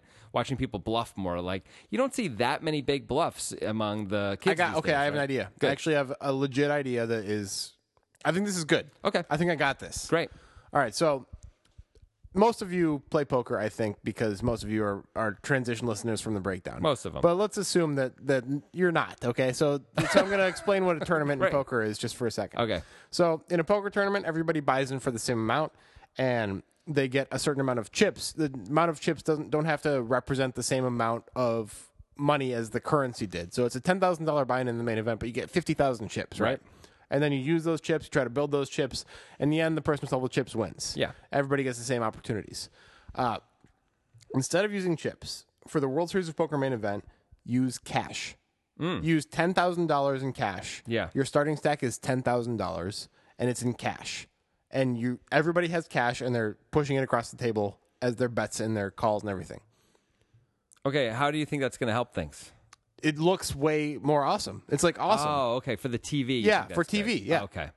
Got it. Do you think that really helped Poker After Dark? Because remember, Poker After Dark had like some cash as like bundles up five thousand. that was a cash game, and it was confused. Like that's Yeah. confusing to the viewer who tunes in who doesn't really know what they're doing because there's chips and cash. Yeah. next to each other. And So they're like, it's what- just all- cash. yeah, just cash. Wouldn't you be worried about people sort of sneaking more cash on the table and stuff like that? It'd be really easy to do that, wouldn't it? I mean, I'm I haven't gone that far with this idea, But don't you think that would be more entertaining if you if you didn't know anything about poker? Yeah. You turn on the TV and people have giant piles of cash at the final table. Hundred dollar bill is the highest nomination in the U.S. Man, like mean, it people at would the be end are going to have ridiculous. millions of dollars in front of them. That would be insane. Yeah. Yeah. but, but the cash would represent the actual money that they spent. Yeah. So and, and then the payouts would not necessarily represent the exact cash, but it doesn't matter. It show it looks like they're playing for this cash. Right. Yeah.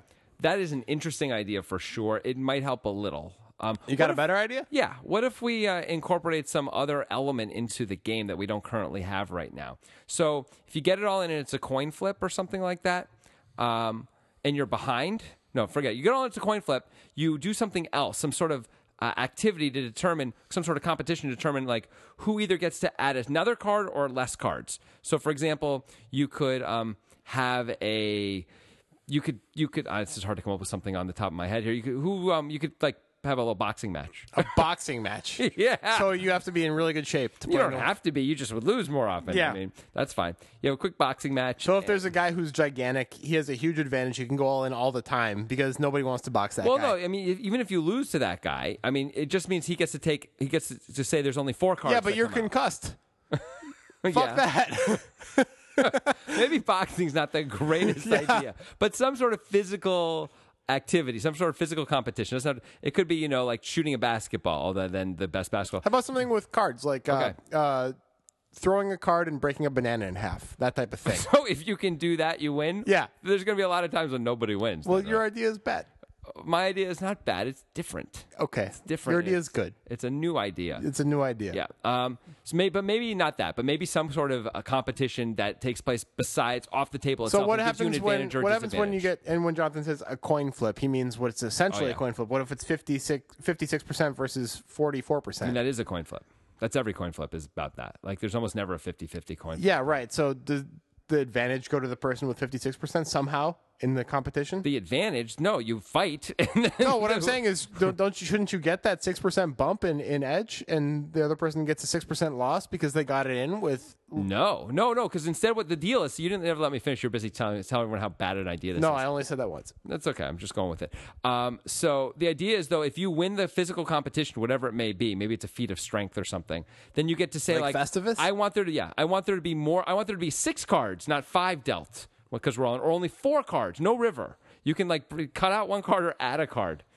That'd be interesting. That's pretty powerful. I mean, if you have a pair and you say no river, you win a lot you win more. a lot more. I know. Once in a while it costs you, but obviously equity. Or if you have ace king and you get to you're up against queens, you get to get a sixth card. Oh my god, you're a Yeah. favorite now, right? Yeah. So like that means the the physical competition has you know consequence. That's what we're looking for. Okay. Maybe it's darts. Maybe you play darts against the person, and then you know you get to determine how many. I don't cards. think darts is very well watched Also- as, a, as a standalone thing, so that might not be the right one. fair point. Yeah.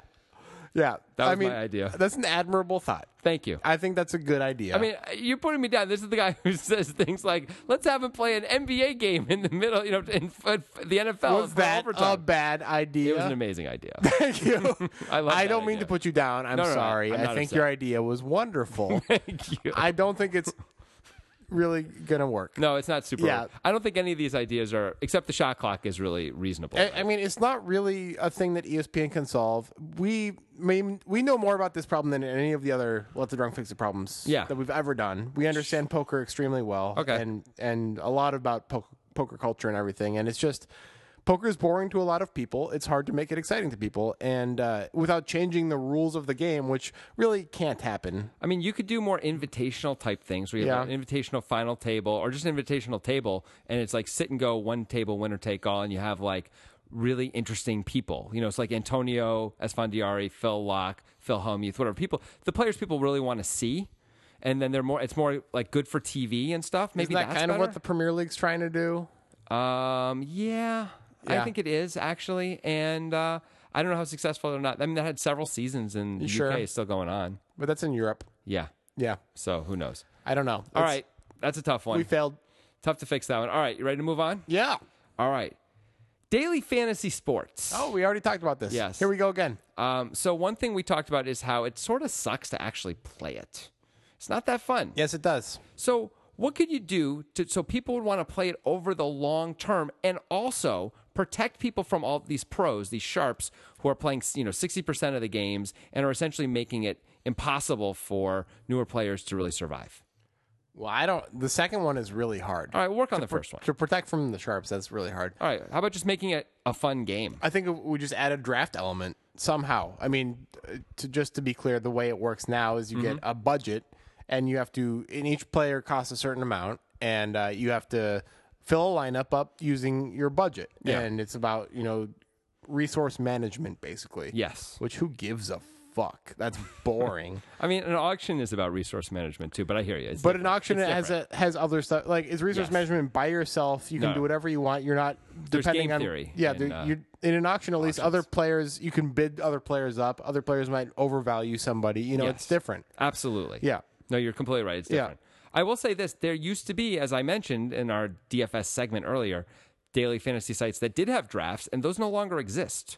So Right. for some reason, it seems like these sites don't think it's practical, I guess, to do it because then, Well- because you need everyone there at the same time, I guess. That's part of it. Another part of it is probably that it's trying to do one week at a time. People probably don't want to draft every week. Yeah. Like I, maybe I do, maybe you do, but I don't think the general population does. It's Right. really easy to set a bunch of lineups in the way DFS is currently structured. Right, because that's the Right. other thing. I guess you can play 100 games if you set your lineup the same way, but Yeah. if you draft, you have to do 100 drafts. That's Yeah. really much harder. Okay, so that's problematic. So, I mean, maybe it's just if DFS was much smaller, it'd be easy to do drafts because it's so big right now.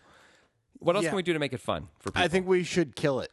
I think to make it fun, we end it. It's no, it's done. Hmm. It's just a boring thing. right, but the question that's being presented to you, the problem Yeah, for you to I- solve and fix, if you will. This is me uh, stalling. Oh. yeah, I that's what's see that. going on. Okay. because it's tough. I'm having difficulty with yeah, it. uh, this is not an easy one. Obviously, there's a lot of smart people at DraftKings and Fang- FanDuel trying to solve Yes. this very problem. Yes. and they have failed to do so. They have. But you know what? You think differently than they do. And that's one of the reasons why everyone loves you, why you're one of the most beloved figures in podcasting. Oh my God, really? local Portland. Did you get like podcasting. a note from somebody? I did. Someone wrote me something about. it. Oh, cool. That's awesome. Yeah, it's a Uh, friend of ours. all right, I'll try again. Great. Uh, let's try again. Take one more Let's- shot. Let's, let's get a little out of bounds here. There you so go. I don't know what it's going to be yet. What- what- I just know it's going to be out of what, Would, bounds. what would be really interesting and fun? It can be way out. It can be any way you want that would make you want to play DFS on a regular basis. Besides the draft element, besides the draft? because even element. that may you may not want to do on a regular. Yeah, I basis. might. I might not. Okay. Let's see. Okay, so I think no, I can't. No, I I, I can't do it. It's I hard. can't fix it. It's too broken. The system is yeah, too broken. I really can't fix it. Wow.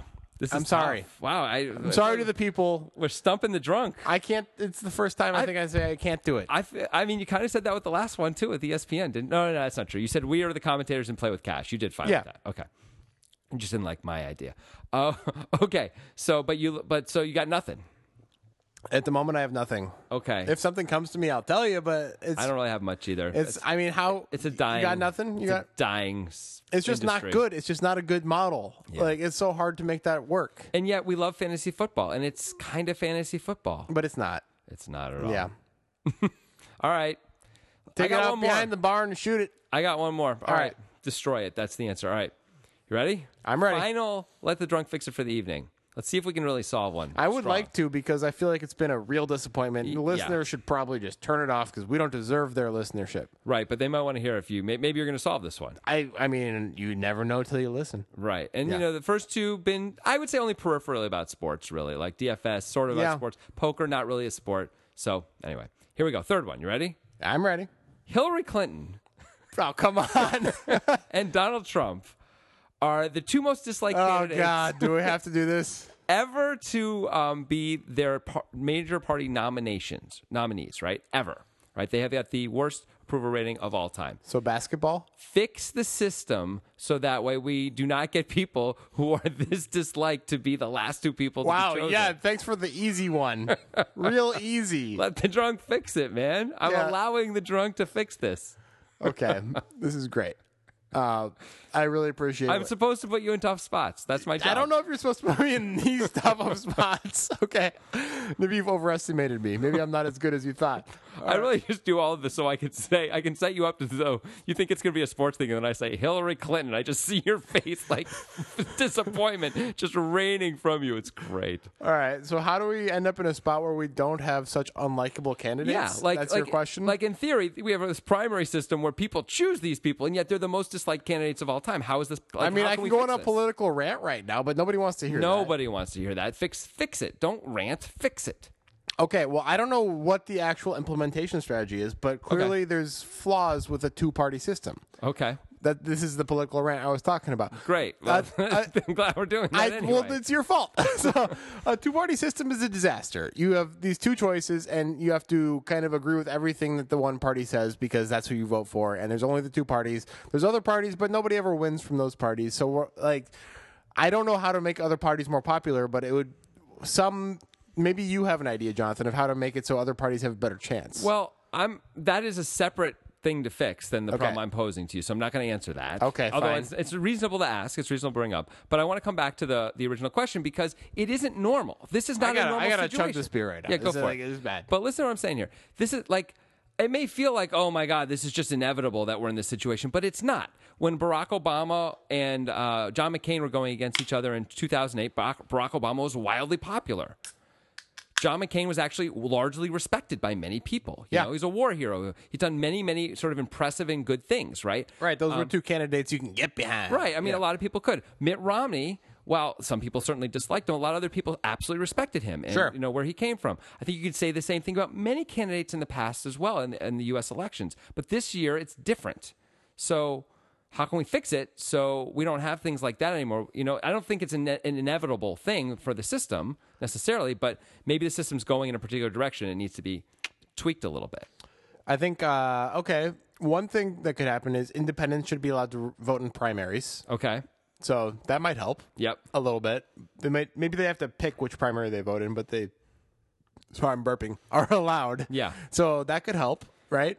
okay, yeah. No. No, that's fine. But rather than going for a political science kind of answer, I don't think anyone's looking for that from the LTDFI. We're looking Okay. for stuff a little more outside the box than that. Like, yeah, you could also do runoff voting, but I, ap- that's a I normal political appreciate science that answer. you're. I appreciate that you're pushing me here. I got to. I'm doing my best. you you, Uh, know, you handle most of my problems pretty well. I so. do usually. This has Yeah. been a, a tough one so far. Yeah, let me. Maybe I can get to the uh, the whole. Okay, let's motor go. run in a Let's, little let's bit hear here. some ideas from you. What if we had something like uh, if you run for president and uh, there's there's more not just voting for the president, you can also vote like do I like this person or not, right? So if you lose the presidency, if you come in second and more than 60% of the people say they don't like you, you get shot in the head. That's quite a. So that would change the way people behave, right? Uh, yeah, I suppose it would. Like that might fix the dislikable problem because people would be very strong it incentives would now not fix to some be of the disliked. dislikable problem, but some of it it would not. Some people are just plain dislikable. Right, but they may decide not to run for president. now, you know, I mean, like it's not so good. I mean, I don't know if these people are aware that they're dislikable. Well, they will see their, they, you know, they have they get their polling numbers like everyone else. They see their approval ratings and their dislike ratings. I'm saying this is a way that might like really incentivize people to either be more likable or not to run. These are to certain people not to run. It's just one idea. Okay, there's. I mean, that's not bad. I'm just you know You got something. that might work. What, What else? you if, got? what if the presidential election was uh, solved instead of by an election Yeah. by a spelling contest? We'd have like a 13 year old uh 13 year old kid winning every Yeah. time, right? yeah. Yeah. we would, or, or a swimming competition, or perhaps a riflery, or perhaps a basketball game. Interesting. So you Yeah. think that would make it more likable? I guess like the stars of the NBA are definitely more likable than Donald Trump and Hillary Clinton. What if the right? person who had the most liked tweets that year Okay. got to be president? What if we picked? How about this? What if we had the people who are who have the highest approval and likability ratings in the United States, who are Americans, who are like age eligible? They are automatically running for president. What if they don't want to? they are forced to run for president, and that's the deal. They could tank their campaign then. They can, but if they get too unlikable, watch out. Oh, I forgot what about happens. get- the getting it shot doesn't have part. to be getting shot in the head, by the way. Maybe that's an overkill. Maybe we could like cut a hand off or something. Yeah, you know? So fine. it's like not too bad. Send it to their You, kids. you wear a hook. You, the, the new prosthetic hands are pretty cool anyway with the robotics. yeah, it's probably better. This is, you know, it's a possibility. So good. okay, so so then it could be um, maybe like LeBron is running, like because he's you know he might be one of LeBron the- might win if he ran for president. he might Yeah. he might who else would be in the running you think of like most liked people if we're just gonna like think about it for a second Thinking Who are- about sports people or No, general just, just people. general in the U.S. who are most like maybe Taylor Swift No, she's too young she's, too she's young I, she's George Clooney George, Clooney might George be running Clooney's pretty well liked. he might be forced to run That's a pretty good idea. Yeah. yeah. um, who else who else is most liked in the U.S. Uh, Grant Dennison and Jonathan Levy. Louis C.K. He's very well liked. He's, I mean, but he's a smaller deal celebrity than a lot of people we're talking about That's here. true. That's true. But he is very well liked. Yeah, he People is. like him. Uh, He is. anybody else stand out? There's got to be one or two. Other. Tom Brady. To- no, everybody. Tom hates Brady's in trouble. Like he could really lose a hand. if Yeah, he's not careful. everybody hates Tom Brady. What are Yeah. you talking about? I mean, the people who love him really love him. Do they? I think Marshawn Lynch. Marshawn Lynch. Nah, not enough people really like that guy because he's so sullen. But he's funny. Also, he's not going to do great in the debates. He's going to refuse to talk in the debates. That That's a might be problem. an advantage. You know what? That's a fair point. That's a fair point. I've, I- Marshawn tw- 2020. oh, how old is Michael Phelps? He's not old enough yet. He's like 32 or something. I So don't in think four he's- years maybe. he I could don't know run. if he's well liked enough. Uh, maybe not. Maybe not. I don't Tim know. All those- Duncan. Tim Duncan. Interesting. Uh, Yeah. Is he really liked though, or is he just like He seems like he might pretty actually cool. understand politics too. he probably does? Yeah. He probably does. He's got, I'm sure, a lot to say on you know Yeah. economics and things, Right. Erosion. I don't think I don't think we solved it. I think we're. I think we've done a hell of a job. solving okay, it. What okay. are you talking about? All right. We, the whole thing was we want to have candidates who are not so unlikable. We've come up with numerous things that will really guarantee that these people will be less. Okay, fair unlikable. enough. Are there any other pop stars who really might be? Uh, there's probably Pop another stars. Pop I don't star. Uh, know. What am I? Yeah, I don't, I don't Some know. guy who knows pop Biebs stars. is too young, right? He's Yeah. Canadian too, I think. Nobody likes Justin Bieber anymore. Come on, the kids love him. All the kids. The love ones who can't vote yet. him. Fair enough. Fair Yeah. enough. And I guess whoever like the main movie star is at the time, if they're of age. Jennifer Lawrence. She's not She's quite. probably a little too, young, young. but yeah, like maybe Sandra Bullock. Sandra Bullock would have a real shot.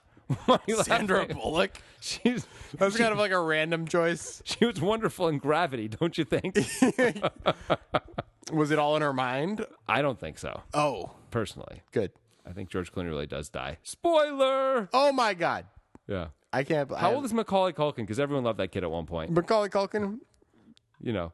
I'm How going. about the kid from uh Ving Rhames? who? Ving Ra- Rhames. Ving Rhames. Everyone respects Ving Rhames. That's for I sure. wouldn't fuck with that guy. I would vote for Ving Rhames. yeah. If it's between him and like LeBron, I'd vote for Ving Rhames. No. Yeah. Over LeBron? Absolutely. But LeBron has so many triple doubles. I just feel like, you know, there's going to be a moment in the situation room where some general's going to be saying, we need to bomb this country right now. And you need a president who's willing to stand up to the general and look him in the eye. And Ving Rhames is the guy to do that. and say Say, what? No, not yet. Not on my watch. I need more proof. Something like that, you know. Ving Rhames wants to bomb everybody. Okay, but he's going to want proof first before he actually does it. He may want to, but he's going to like wait. You feel like he's going to feel the Ving responsibility. Rhames is of the a real truth presidency. seeker. Real what? truth seeker. I mean, I think he's really going to care about you know Okay. bombing the right people. So Great. I think Ving Rhames is a good guy for that. Ving Rhames, sort of a bit of an odd choice, really, to you to bring up in the first I think place. it's an obvious choice. I think you're a fool for saying that. Uh, Matt Damon. How about Matt Damon? That's, I mean, he's kind of political too. Yeah, it's kind of perfect. Yeah. he's you know the the Bourne movies aren't doing super hot anymore, so I kind of Might as well gig. find a new career. Yeah. Are there any fictional characters who might be good for this? Robin Hood. Robin Hood. People like people like Batman too. Yeah. and I think everyone would vote for Batman. like, Ned Stark. guaranteed. Ned Stark, if you could. Oh, Ned survive. Stark. The, the thing is, he'd be an, an ineffective leader. That's the thing. He'd be I a think- very sweet leader, but ineffective. yeah, I guess he would. That's the problem. Yeah. My Nah. bad. My bad. How about Sorry. just Anthony Hopkins. He's English, but it's okay, right? People like him. Anthony Hopkins. He's so you know he just knows what's going on. I think we should probably stop. Just keep naming people. Fair enough. Uh, anything else you want to throw in on this one? no, no. I think we fixed it No all. other way. no other ways to make No. candidates likable. uh, nope. All right, folks. eh, Listen, if you're not liking these topics, people, you know you got to tweet it at Drunk Sports Show. Send them in, and I'll uh, throw them at Grant. But otherwise, you force me to come up with these things, and you know it's hard for one man to keep coming up with sports It's tough. problems and other dilemmas. It's a great burden, and Jonathan does a good job. Thank you. So it's it's hard for the drunk to fix it, but that's the point. All right, uh, why don't we get out of here on that? Tweet us at Drunk Sports Show, and we'll see you next week.